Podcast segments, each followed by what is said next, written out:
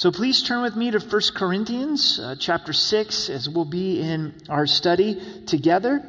And also, I do want to give a disclaimer again this week that this does have content that's pertaining more towards adults. And so, if you have children watching, I'll leave that uh, choice up to you. So, let's pray together. Father, we do thank you that you are working in the midst of these very challenging times. Lord, we don't want to get frustrated. It's easy to get frustrated. And just as we sang that you reign over it all. So we know that you are the one that's in charge. We do ask that you would stir us to greater fellowship, that you would stir us to take time to be in relationship with one another as believers. And as we study your word together right now as a church family, God, we ask that you would speak to us, that we would see the tremendous value of your sacrifice upon the cross, Jesus, of what it is that your blood was shed for us. In Jesus' name, amen. One of the things that we desire is that these live streams would be interactive. We have a ministry team and pastors that are live right now to be able to minister to you and chat with you. So, would you take a moment right now to greet one another, say hello to one another through the chats and the comments? But also, I'd like you to do this. This service is to put down a verse that God has been speaking to you this week. Put in the reference so that we can edify and encourage one another as you've been seeking the Lord and studying the Word together.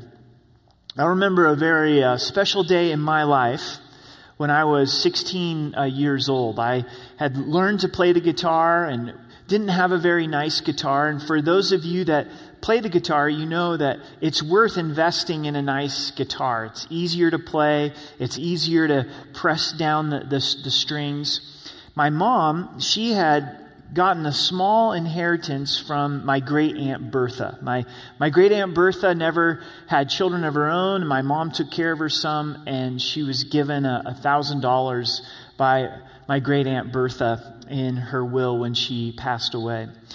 And mom decided to take me to the music store and to buy me a guitar.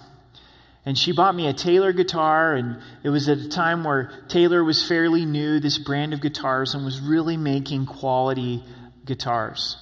Now, for me growing up, God always provided everything that, that we needed. We were not wealthy by any means, and mom didn't often have extra money to be able to spend upon herself. There's a lot of things that she could have gone out and bought for herself with that, that $1,000. But instead, she decided to buy me a guitar. And that guitar is dear to me. More than 25 years later, I look at that guitar and I see the gift that my mom offered in that. That, that guitar was bought at a great price. It has more value than you could put on it monetarily. What we're going to study is all built upon, in 1 Corinthians 6, the tremendous, undescribable gift of Jesus upon the cross. That he bought us, that he purchased us with his blood so that we could be his bride, so that we could be his sons and we could be his daughters. There's going to be three exhortations that come from our text, and there's going to be the exhortation to live in biblical accountability to be a witness before believers, to live in sexual integrity. But if you only hear the exhortations, you're going to miss the heart of God. These exhortations are rooted in the gospel. They're rooted in the fact that you're loved by God, that He gave His Son to die on the cross for you. We realize this tremendous love, this tremendous price that was paid and we respond to it by saying, I want to live in biblical accountability. I want to be a witness unto believers. I, I want to live in sexual integrity. My prayer for some time now, but especially during this season of COVID, is that God would wake us up to his love. Maybe you remember when you first got saved. I do. And I was so aware of God's love for me. I was so aware of what Jesus had done for me, that I was a sinner, That I had a hard heart towards God, but yet God wanted everything to do with me. And I pray for all of us as believers and also unbelievers that there would be an awakening to God's love. There would be a, a, realization of this value of the blood of Jesus to where my life does now not belong to me, but it belongs to the Lord. So I'm going to live for His glory. I'm going to live for His glory by being accountable. I'm going to live for His glory by desiring to be a witness. I'm going to live for His glory in sexual integrity. I would imagine that there's some of you that are like, oh, another message on sexual integrity, another message on biblical accountability. I'm going to check out. I'm not a very good witness. I don't want to be exhorted or challenged. And I would encourage you don't focus on the exhortation, but focus on the motivation. Focus upon the blood of Jesus. Our key verse is verse 20. We'll work our way there. The scripture declares to us, For we were bought at a price. Therefore, glorify God in your body and in your spirit, which are God's. Truly live for his glory. Verse 1 Dare any of you have a matter against another? Go to the law before the unrighteous and not before the saints. Our first focus point is live in biblical accountability. Paul loves this church in Corinth. He wants to set things right, he wants to set things straight. There's so much unhealth and disorder in the church of Corinth. We saw that a man was sleeping with his stepmother last week, and now we find that believers are so divided with each other inside of the church of Corinth that they begin to fight with one another to the point where now they're suing each other in court. You've got believers bringing matters before unbelievers. And Paul says, How dare any of you do this? If you've got a matter against one another, why are you going to the unrighteous instead of going to saints and going to believers? Yes, there's going to be disagreements that happen and wrongs that are committed between believers. And what are we to do in that situation? We're trying to work it out one on one. If we're not able to, then we should go to the church and allow the church to help us walk through that disagreement so that there doesn't have to be lawsuits taken to the courts and Christ's name, his testimony, being shamed amongst unbelievers, where people think the wrong thing of Jesus because of our fighting. So in verse 2, do you not know that the saints will judge the world? And if the world will be judged by you, are you unworthy to judge the smallest matter? This is intense when you stop and think about it. Eternity, what's heaven going to be like? A lot of times people think heaven's going to be boring. But we look at creation, and God, as the creator, He designed the universe, He designed all things prior to sin entering into the world. Adam and Eve knew sin for a moment without, or excuse me, they knew work without sin. For us now, we only know work with sin being involved. But when we get to heaven, God's going to have things for us to do, glorified work. We're going to rule and reign with Christ during the millennial kingdom. And here it's declared to us in Scripture do you not know the saints will judge the world. You probably haven't stopped and considered that too much, but you're going to rule and reign with Christ. This is the first of six do you not know statements. Paul is reminding the church of Corinth what you know. He's already taught them that they're going to judge the world. The point here in verse 2 is if they're going to judge the world, then they are equipped to be able to judge these much smaller matters that are here and now that arise in the church. In verse 3, do you not know that you will judge angels? How much more things that pertain to this life? Apparently, in eternity in heaven, we're going to have the opportunity to judge angels, to judge angels. So this then raises another question of angels must have the ability of free will where they have to be held accountable. to bring judgment for us to have to judge them, then they must have the opportunity to exercise free will. I don't know how all of that works, but these are weighty things in heaven that we're going to judge the world and we're going to judge angels. So, verse 4 if then you have judgments concerning things pertaining to this life, do you appoint those who are least esteemed by the church to judge? So this is our first focus point is as we are to live in biblical accountability is we're to value being part of the body, being part of a local church, being committed to fellowship, so that when wrongs do happen and sin takes place, and it will, that we can come to the church and our brothers and sisters in Christ can sit down with the two offended parties and be able to sort it out and bring judgment. Now, remember, judgment here is not anything to do with salvation or condemnation, but to be able to say, here's where there was right, here's where there was wrong, here's a way to be able to go forward. Are we open to living in this kind of biblical accountability?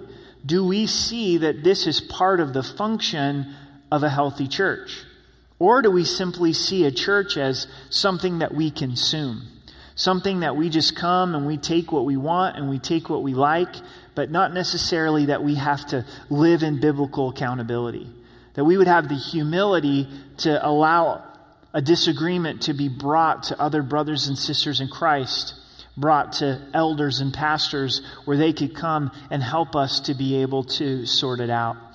Our flesh, our sinful nature, does not want or desire biblical accountability. But we all need it. We all need accountability. Our flesh, our sin is alive and well, and we are not immune or above sinning and making mistakes and hurting others. And things get messy because of sin, and God wants to use the body of Christ to be able to help sort us out. Paul's clear here that all who are saved are equipped to be able to do this. And yes, pastors and elders serve in this function, but every believer is going to have this opportunity in eternity to judge angels and to bring judgment over the world. So, how much more so in the here and the now? Paul's language is very strong in verse 5. It says, I say this to your shame. Is it not so that there is not a wise man among you? not even one who will be able to judge between his brethren. Paul's like, this is to your shame. This is evidence of the lack of health inside of the church of Corinth. Is there any wise person, any wise person that could come and be able to help sort out these divisions instead of you going to court with uh, one another? Some of you, this might be very pertinent to you right now is you find yourself in a disagreement with another believer to the point where you're filing a lawsuit. And I would encourage you to really take heed to God's word, to contact the church office We're meeting with people, sit down with the offended parties, see if there can be an agreement that's done. This is not God saying that He's not for justice. He is for justice. It's just how this justice is implemented, that business is taken care of by the church instead of it being brought before a judge.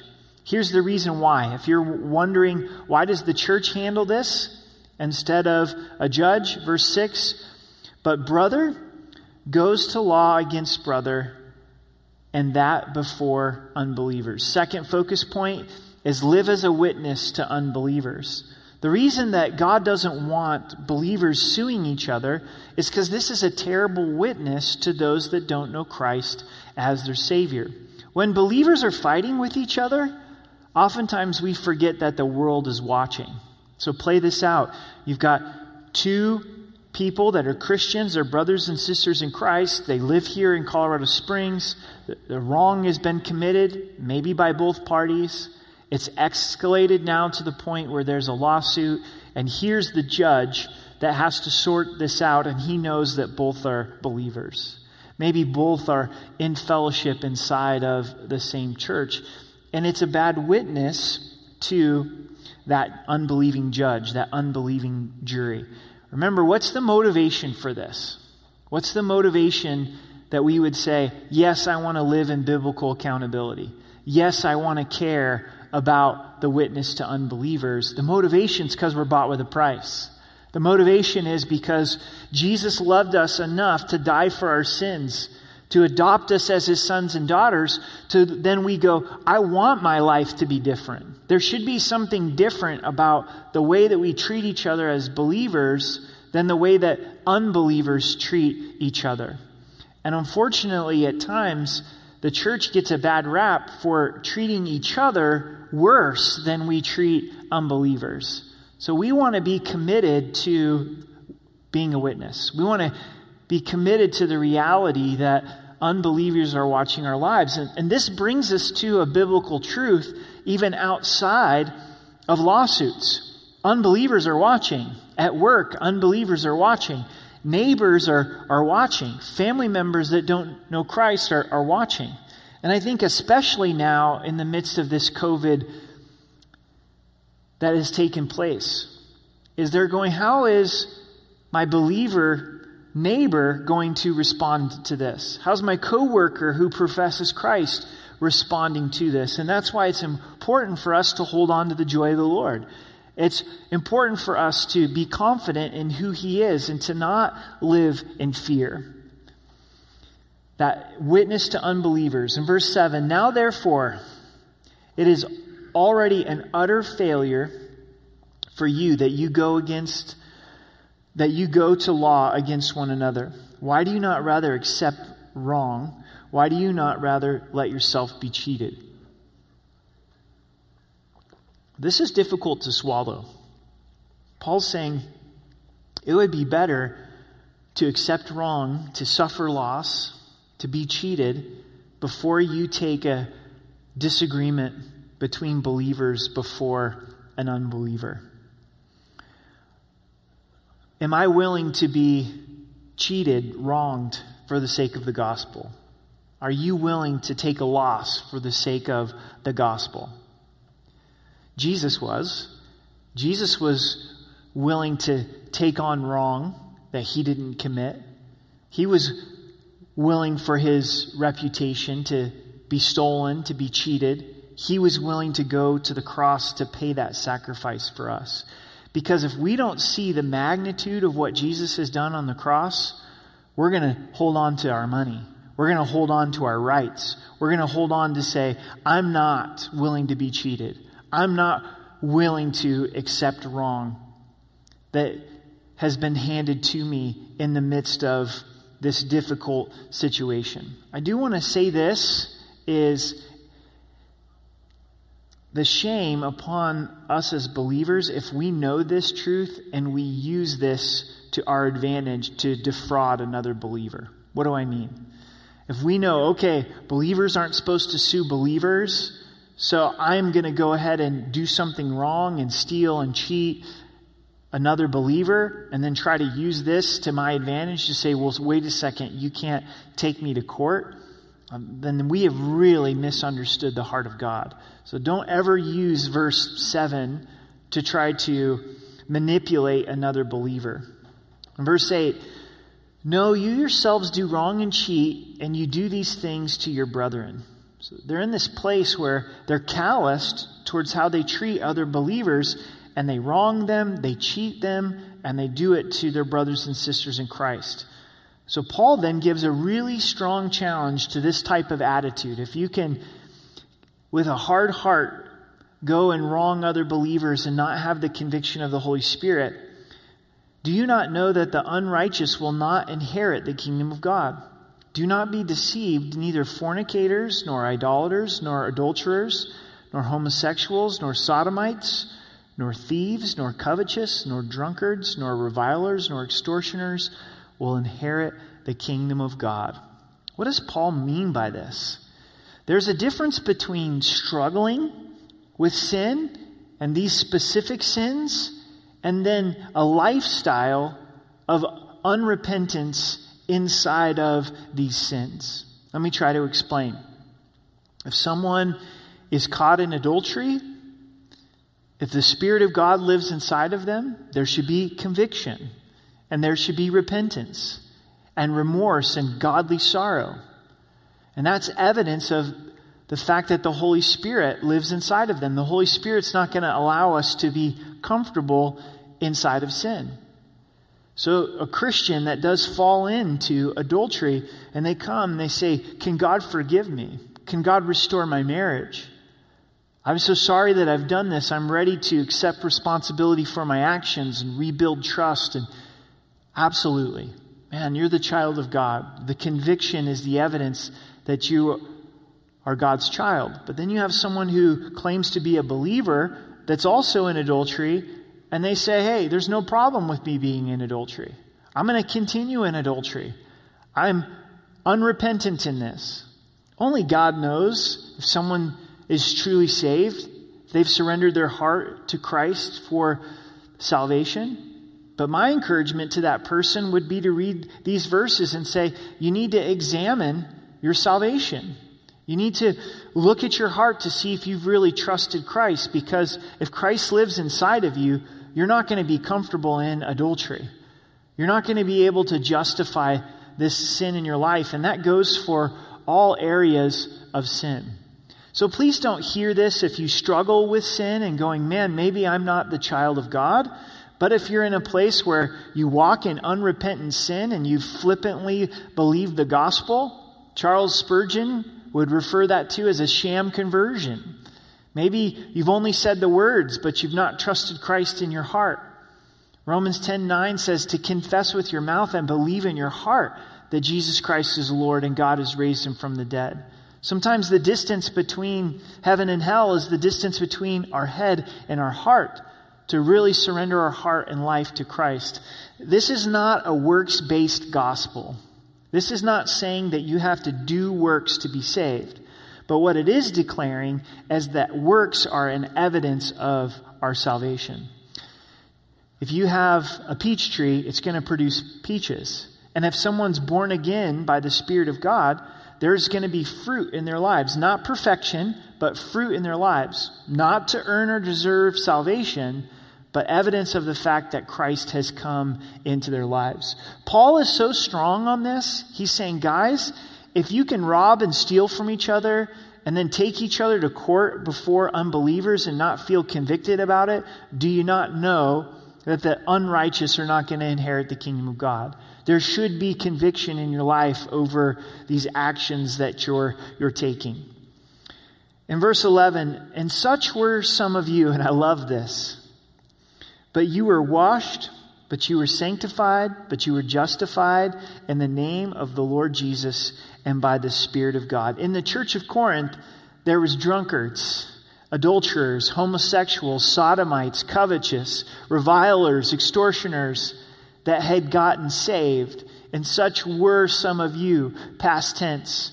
God has saved you and rescued you out of these sins. And what a testimony of what Christ has done in our lives. Think about who we were before we knew Christ our Savior, and He has taken us out of those sins. He's forgiven us of those sins and has transformed and is transforming our lives.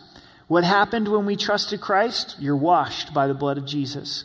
You're sanctified. We should know this. We're, we're sanctified, which means we're set apart for His purposes. Our, our life no longer belongs to us, and He's molding us and He's shaping us more into the image of His Son. That's His goal. That's His purpose. Is each day, each month, each year, He wants us to be more like Himself. He's sanctifying us. He's set us apart for His purpose, and He's justified us in the name of the Lord Jesus.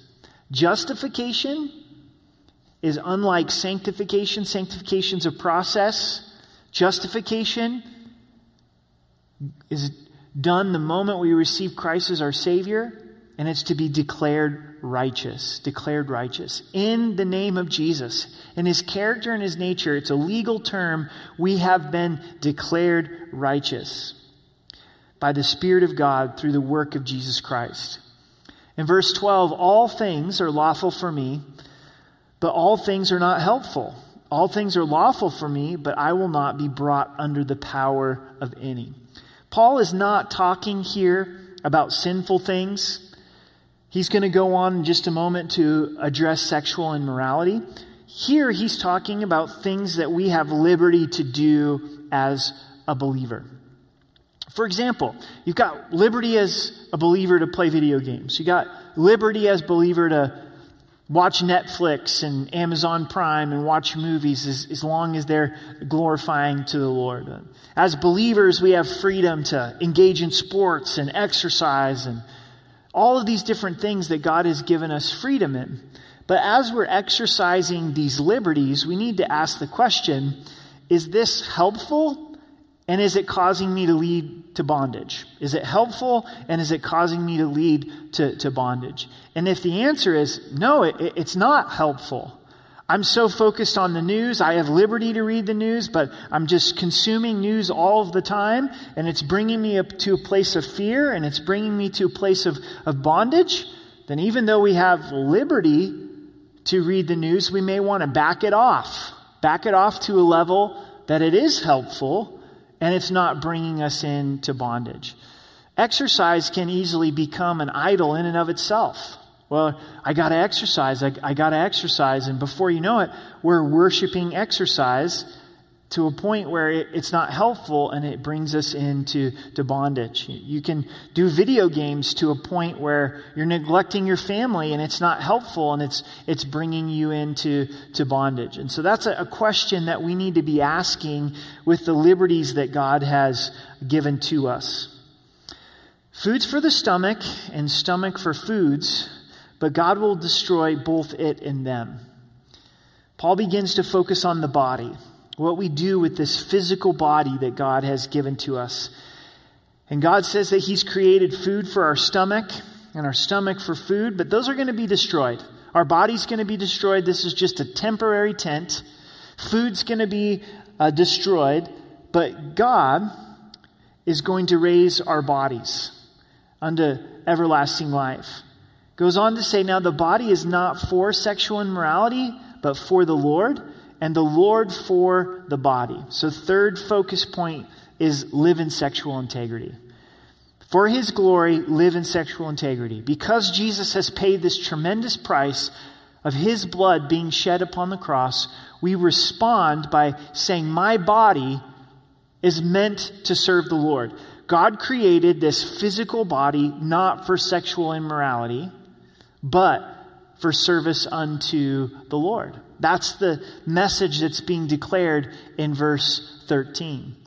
We are created by God. We are designed by God. He engineered us in our mother's womb so that with our body we could glorify the Lord. And sexual immorality is, is all kinds of sexual sin that's outside of God's design, which is sex between a man and a woman inside of the commitment of marriage. Could be in our heart, our thoughts, our actions. But our body, this body, was not created for sexual immorality. It was created to live for the Lord and the Lord for the body. The best thing for this body is to have Jesus be the Lord, to let Jesus be the Lord of my eyes, to let Jesus be the Lord of my ears, to allow Him to be the Lord of my hands and my feet. And this doesn't mean if you allow Jesus to be the Lord in, in your body, that you won't ever get sick or, or wrestle with some type of disease. But it's speaking of the abundant life that God desires to give us. That, that abundant life is found when with our body, we allow Him to be Lord. And God raised, and God both raised up the Lord and will also raise us up by His power. What a promise. Jesus is the first fruits of the resurrection, meaning we're going to rise in a similar manner. So this body's going to pass away, but God's going to raise us up to have a glorified body. We're going to be risen in similar fashion as Christ. As we finish chapter 6, this is some of the strongest teaching in Scripture for sexual integrity. It really gets to the heart of why we would live in sexual integrity. Do you know, not know that your bodies are members of Christ? Shall I then take the members of Christ and make them members of a harlot? Certainly not. As Paul is going over all of these things, saying, Do you not know? He says, Do you not know that you are members of Christ? We say this kind of flippantly and quickly that we're the body of Christ, but think about that for just a moment. It means that we are joined to Christ, we are members with Him. The illustration of this is a body, how, how close the hand is in the body, the ear is in the body, the nose is, is in the body. And we're members of Christ. We're, we're connected to Christ when we trust Him for salvation. So if we engage in sexual sin, we're joining Christ to that sexual sin. We're joining Christ to that harlot. In Corinth, it was a wickedly sexually perverse society. Many false gods that condoned and encouraged sexual sin in the act of worshiping these idols, these, these false gods.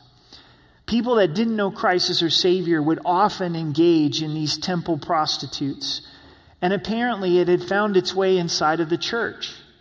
The church is believers, but yet they're living in sexual sin and they're joining Christ to the sexual sin. Pornography, when a believer looks at pornography, they're joining Christ to the pornography. When a believer decides to walk in adultery, they're linking Christ to that adultery. When a believer decides to have sex before marriage, they're, they're linking Christ to that sexual sin. This speaks of the unconditional love of God that He does not depart from us when we sin. It hurts our fellowship with Him, but He doesn't leave us or forsake us when we engage in different types of sin. And this is true of sexual sin, but it's true of everything else as well. He, he is with us. We are with Him. We are joined to Him when we enter into covetousness, when we enter into anger, when we enter into bitterness, we're taking him into those sins. In verse 16, or do you not know that he who is joined to a harlot is one body with her? For the two, he says, shall become one flesh. The world, unbelievers say, well, what's the big deal about sex? It's just two bodies. But God says, no, it's the joining of souls. Adam and Eve, the first married couple, the two became one flesh. The sexual union is far more than just a physical experience. It's two becoming one flesh. To the point where God sees a married couple and he sees one.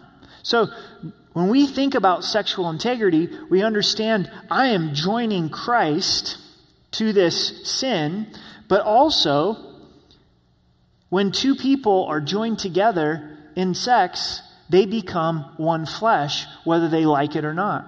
So when you have sex with someone who's not your spouse, you're being joined to them in a way that God desires for marriage. But there's not the commitment of marriage.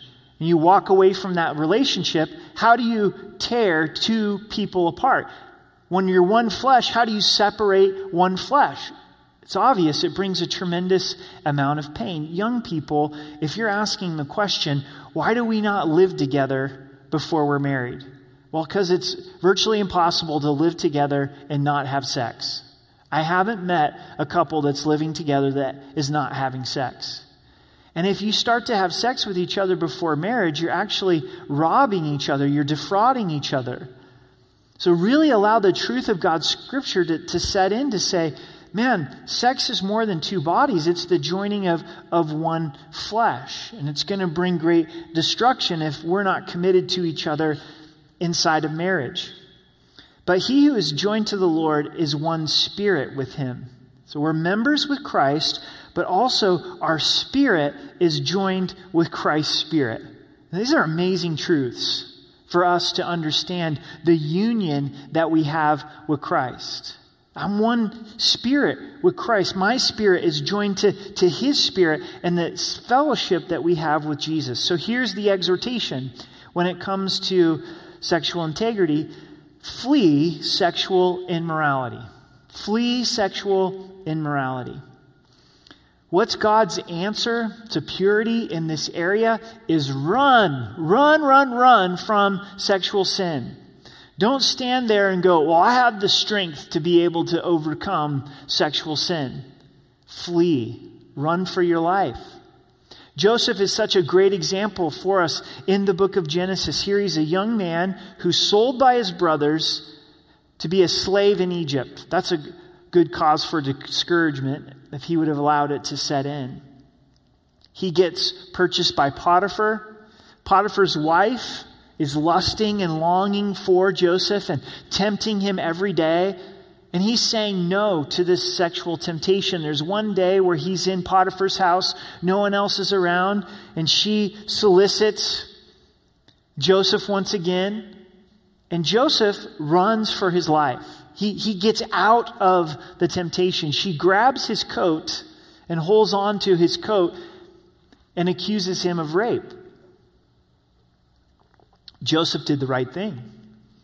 We contrast that with David, who's a man after God's own heart. He gets comfortable in his life. Instead of going out to fight the battles, he sends Joab to go out and fight the battle. And he stays home and he sleeps in. He gets out on his porch and he looks out, and there's this beautiful woman taking a bath, Bathsheba. Unfortunate name. Bathsheba taking a bath. And David, in that moment, he could have chosen to flee from sexual immorality. He could have chosen to go back in, but instead, he allows himself to lust in his heart and his mind, and he sins for Bathsheba and commits adultery. In his hard heart, he eventually has her husband, Uriah, killed, so he commits adultery and he commits murder. Oftentimes, sexual sin leads to more sin, it leads to a cover up it leads to more and more damage. There will be sexual temptation, no matter your age. And God's answer is to flee. When something pops up on the internet, close it off. Use wisdom on how and when you're using the internet. Probably not a good idea at 12, 1 in the morning when everyone else is asleep to be surfing the internet greater source of temptation. I think it's wise to have accountability with the internet to where your spouse, accountability partners can know what you're looking online. Maybe it's with a person at work, it's with one of your friends, and your thoughts are starting to go in this sinful direction. God wants us to flee. He wants us to flee sexual immorality, and He tells us why. Every sin that a man does is outside the body. But he who commits sexual immorality sins against his own body. Because sex is the joining of two souls, when we sin sexually, we're actually destroying our own body and we're destroying their body. We have seen this play out with sexually transmitted diseases. As sex has been used outside of God's design, there has been a physical destruction that actually takes place upon the body. God says there's something special about sex. He's designed it to bring edification between a husband and wife, a man and woman, inside of the commitment of marriage. When we use it outside of His design, there's a destruction that takes place in our bodies and in our souls. But we really get to the heart of the why here at the end of the chapter, or do you not know that your body is the temple of the Holy Spirit who is in you, whom you have from God, and you are not your own? You're not your own. In the Old Testament, the temple was so revered that God's presence would be placed inside of the temple. When Solomon dedicated the first temple, God's glory showed up there in such a powerful way that priests were not able to minister. One day a year, one man, the high priest on the Day of Atonement, could go into God's presence. Now, when Christ died upon the cross for believers, the moment we know Christ our Savior, we become the temple of the Holy Spirit. God's presence doesn't dwell in a temple any longer, in a physical building, it dwells inside of us. We're the temple of the Holy Spirit. This is the reason why we don't sue other believers. This is the reason why we want to be a witness to unbelievers. This is the reason why we don't want to engage in sexual sin, is because we're the temple of the Holy Spirit. And what has been your motivation for sexual integrity? Is it directed towards your spouse? Is it directed towards, I don't want a sexually transmitted disease? And those are valid reasons, but there's a much greater reason, and that's because we're the temple of the Holy Spirit. That's because our life doesn't belong to us. For some of you that are single, you may be saying, I'm choosing sexual integrity for my future spouse, which is great, but what if God doesn't allow you to get married? Are you still going to walk in sexual integrity? Yes, because you're the temple of your, the Holy Spirit. What if your, your spouse has sinned against you in this area and committed adultery and divorced you, and now you're saying, well, what's the point? Well, the point is, you're the temple of the Holy Spirit. I'm the temple of the Holy Spirit. He's the motivation. In verse 20, for you were bought at a price, therefore glorify God in your body and in your spirit, which are God's. We're bought at a price. And what was that price? It was the blood of Jesus. Our sin was so great and so grave that the only thing that could save us and bring us into right relationship with God was the blood of Jesus. The unfolding message of the Bible is that we're sinners that need a Savior to shed his blood for us. If you look at Adam and Eve's initial sin, original sin, what did it take? It took the killing of an innocent animal, blood was shed to provide a covering. Passover, an innocent lamb is slain the blood put upon the door of the home so that judgment would, would pass over. Each animal sacrifice in Leviticus shows the need for blood in order to cover sin. But animal sacrifice could only cover sin, and Jesus takes away our sin by his grace. And the amazing truth of the gospel is as we trust Christ for salvation, our sins are forgiven and we belong to him. That's a done deal we then get to respond to that free gift. We get to respond to that love and say, Jesus, you're, you're the Lord of my life. And I'm going to live this out by the way I treat believers. I'm going to live this out by trying to be a witness to unbelievers. I'm going to live this out by realizing my body doesn't belong to me, it belongs to the Lord. So I'm going to choose to walk in sexual integrity. Words cannot describe how amazing it is that Jesus loves us enough to die upon the cross, that the Father loves us enough to send his Son to die upon the cross. The sacrifice of Jesus upon the cross should not stop impacting us. As believers, we should continue to walk in the awe that Jesus would sacrifice himself for us. Just like as I think back to when I was 16 and my mom purchased me that guitar for $1,000. That happened a long time ago, but I become more appreciative of that gift and that sacrifice that she made as I get older. And I realize, wow, there's so many other things she could have done with that. And hopefully, as we walk with Christ, that the reality of what Jesus has done for us would hit us in a greater way. We would appreciate the sacrifice of Jesus more today than we did when we were saved. More 10 years from now than we do at this particular moment and respond to his goodness and celebrate his goodness. So let's apply God's word. If you're at a place where you're at odds with another believer, try to work it out with them. And if you can't, get the help of other believers. But dismiss this idea that you're going to sue another believer. May we respond by saying, Lord, help me to be a witness. I know that unbelievers are watching my life. Help my life to glorify you. Holy Spirit, would you fill me so that I could be a witness to unbelievers? Would your supernatural power come into my life that I could be a witness?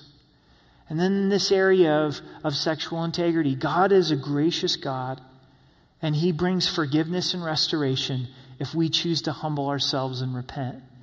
And if there's pornography or there's things in our hearts and our minds, our thought life needs to be cleared out. If we're engaging in sexual sin, right now, repent, turn to the Lord, and allow Him to forgive you, but also give you a path forward. Allow the motivation to be the blood of Jesus. Allow the power to be the blood of Jesus. Let's pray together. Jesus, would you remind us of your great sacrifice? Would you remind us of how much you love us, the price that was paid, your blood that was shed so freely? May the weight and the glory and the substance of your sacrifice hit us where we want to respond to your mercy. God, would you heal relationships between believers? Would there be a response that says, Yeah, I'm not going to take this to court, but I'm going to bring this before other believers to see a work of reconciliation? Father, would you forgive us when we're not a good witness, when we're not a good testimony to you? Would you empower us to be a witness to those unbelievers? May they see a difference in our lives. And would you help us in this way of sexual integrity? May we understand in a deeper way that we are members with you, Jesus, that we're joined to your Spirit, that we're the temple of the Holy Spirit, that we're bought with a price.